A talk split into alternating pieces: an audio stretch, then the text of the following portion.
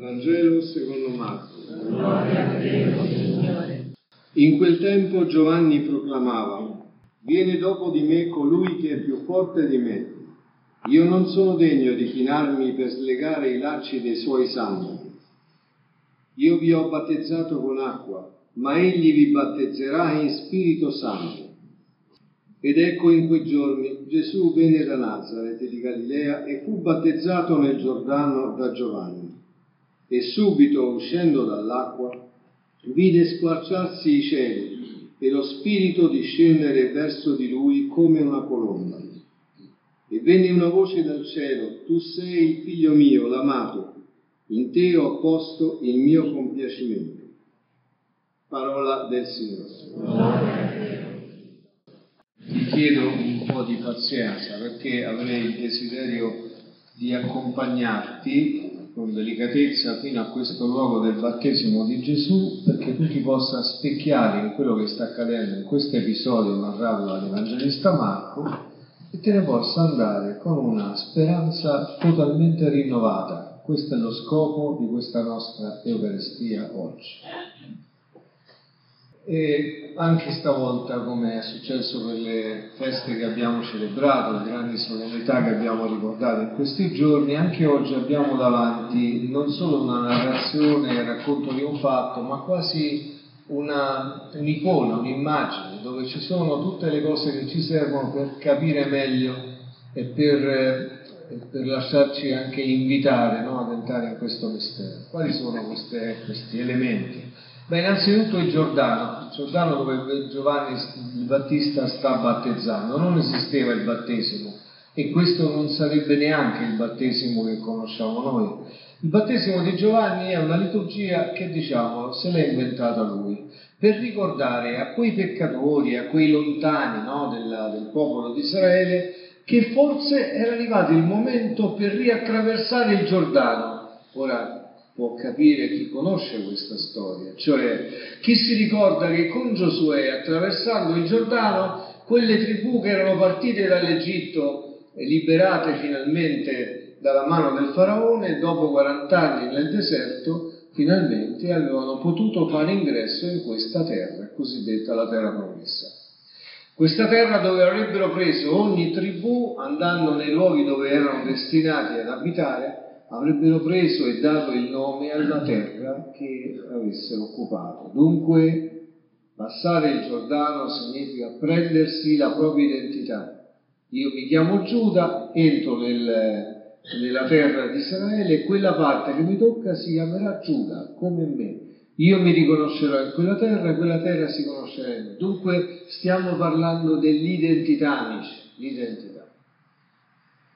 C'è, una, c'è una, un analogato anche con la tua vita, perché quando tu sei entrato attraverso le acque del battesimo nella terra promessa, quella di Dio, quella della vita eterna, anche là ti è stato dato un nome. Il nome che ti è stato dato viene dal possesso di che? Di Dio. Peccato che non te ne sei accorto. Dal possesso di Dio. Tu hai posseduto Dio quando sei entrato nella sua vita divina attraverso il battesimo. Dunque tutte le volte che tu lo chiami padre sarai chiamato figlio, la tua identità sarà chiara, comprensibile in ordine a questa relazione che hai con Dio. Se non ce l'avevi sai che stai a fare. Stavi con qualche agnello uh, sulle spalle a fare qualche sacrificio da qualche parte, come fanno i pagani, perché noi così eravamo, pagani. Dovevamo pagare tutto quello che invece poi Dio ci ha dato per grazia, gratuitamente.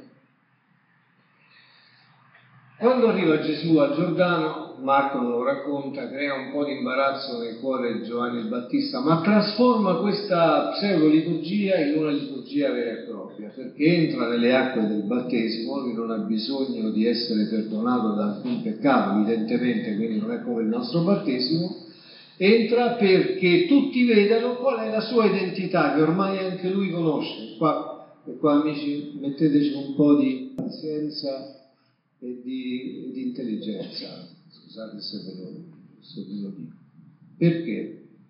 Noi abbiamo l'idea di un Gesù che da quando è nato faceva le statuine, le cose, gli uccelletti, no, soffiava e quelli volavano, di un Gesù miracoloso, che però non appartiene alla narrazione dei Vangeli.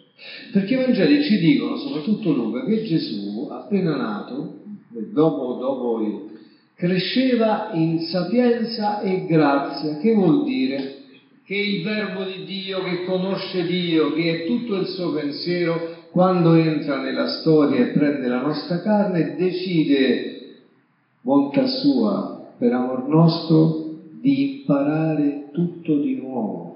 Non si è presentato qua come uno, come faremo noi, lei non sa chi sono io, io sono Dio e allora tu fai questo, tu fai quell'altro, tutti giù per terra. No, si è messo più sotto di noi ad imparare le cose che tutti noi eravamo chiamati ad imparare, a leggere la Torah, ad applicare i precetti della Torah, a leggere i profeti, vedere che cosa dicono, come se non li conoscesse, ma una cosa succedeva in lui di cui forse tu non sai e che a te non succede ancora, forse. Quello che succedeva in lui è che quando apriva poi questi rotoli, questi libri, quando si metteva davanti a questa scrittura, leggeva, capiva, riteneva senza alcun sospetto e come un miracolo, come un prodigio dentro di sé diceva ma è vero, io conosco già questo, è come quello che voi chiamate un déjà vu.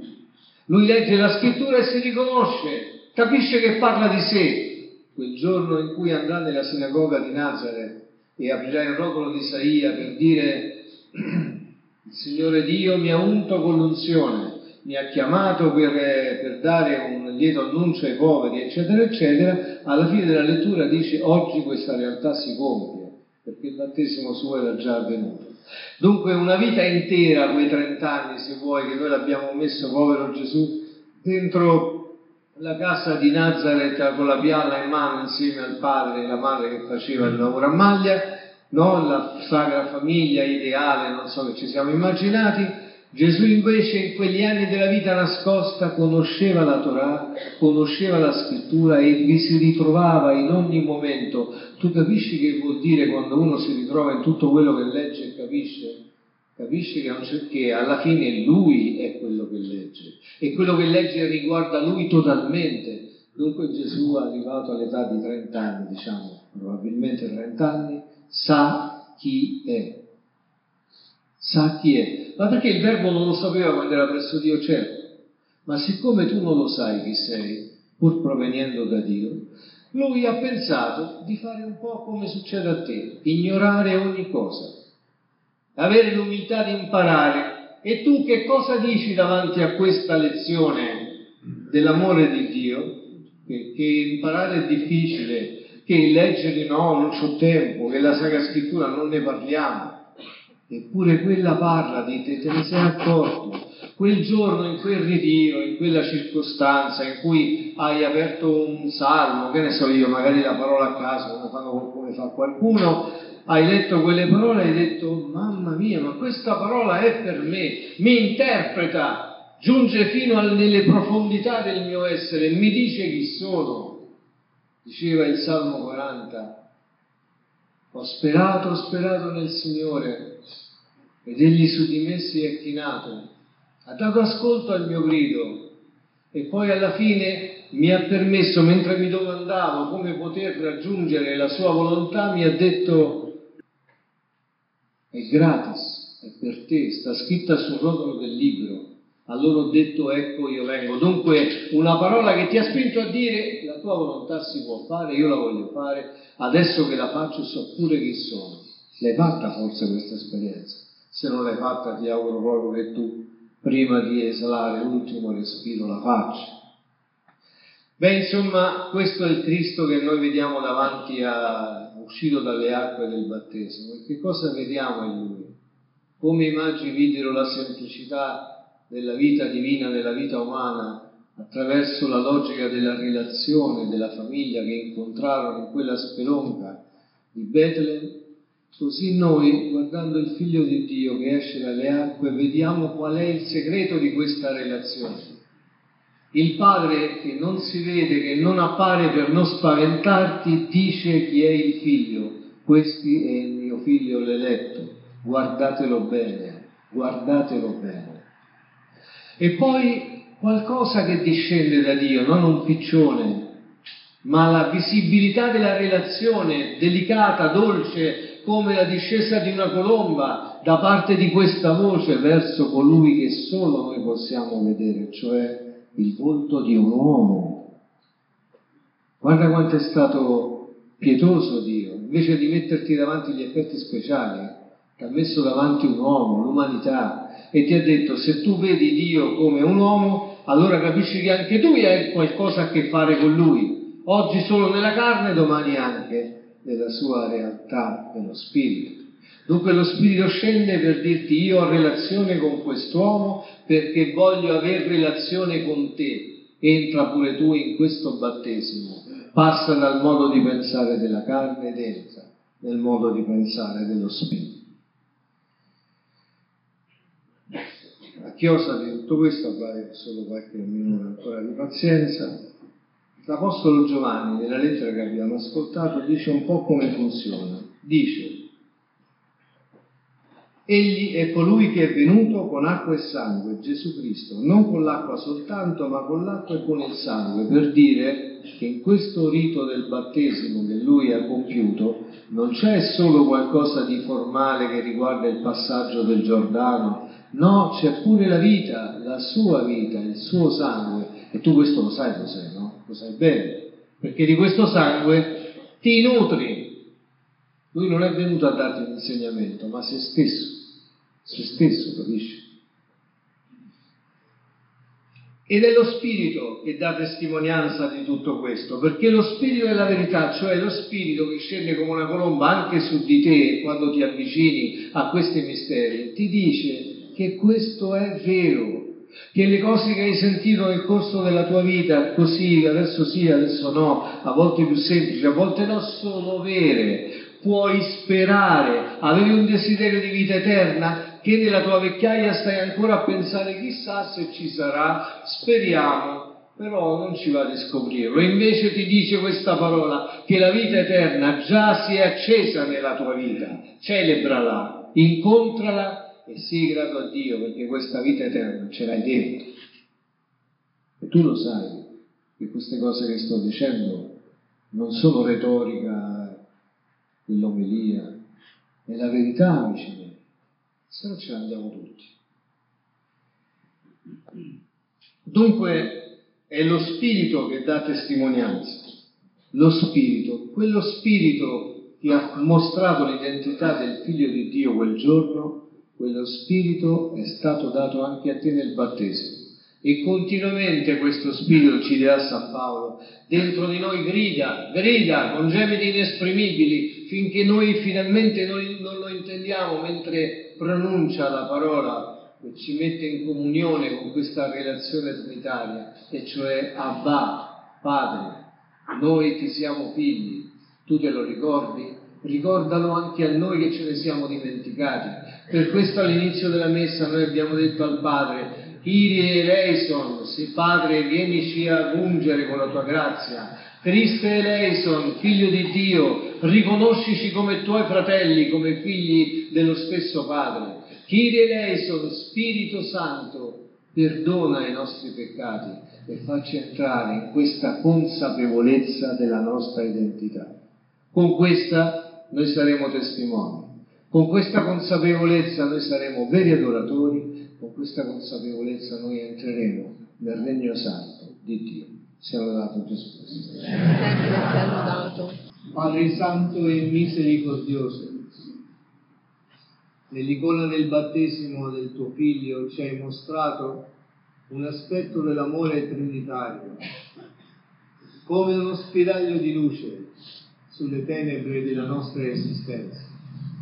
Per questo ci hai infuso coraggio ci hai mostrato la bellezza della meta che hai messo davanti a noi e ci hai anche assicurato che possiamo raggiungerla.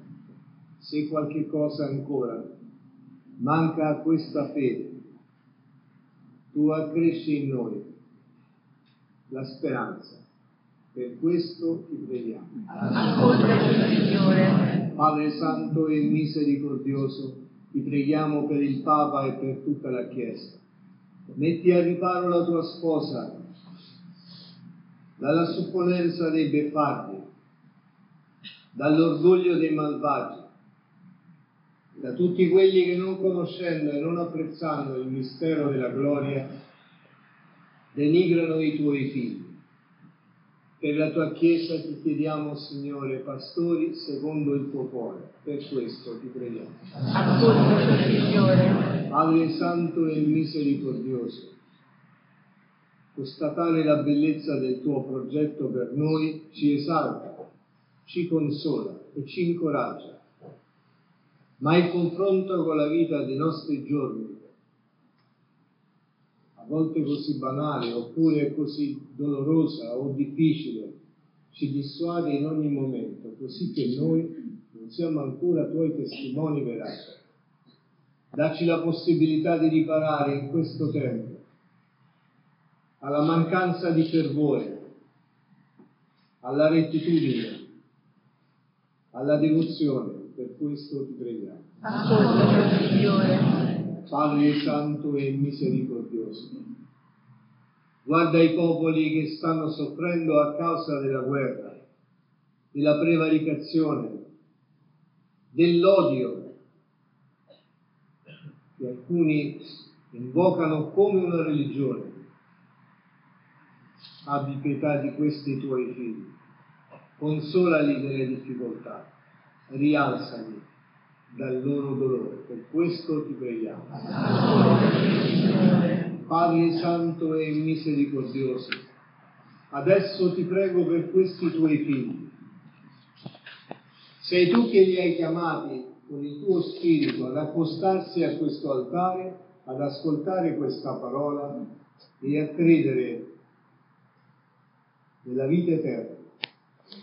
Tu conosci i loro pensieri, i loro sospetti, guariscili, guariscili nel corpo e nello spirito, abbi pietà della loro debolezza che il tuo figlio non ha ricusato assumere per sé.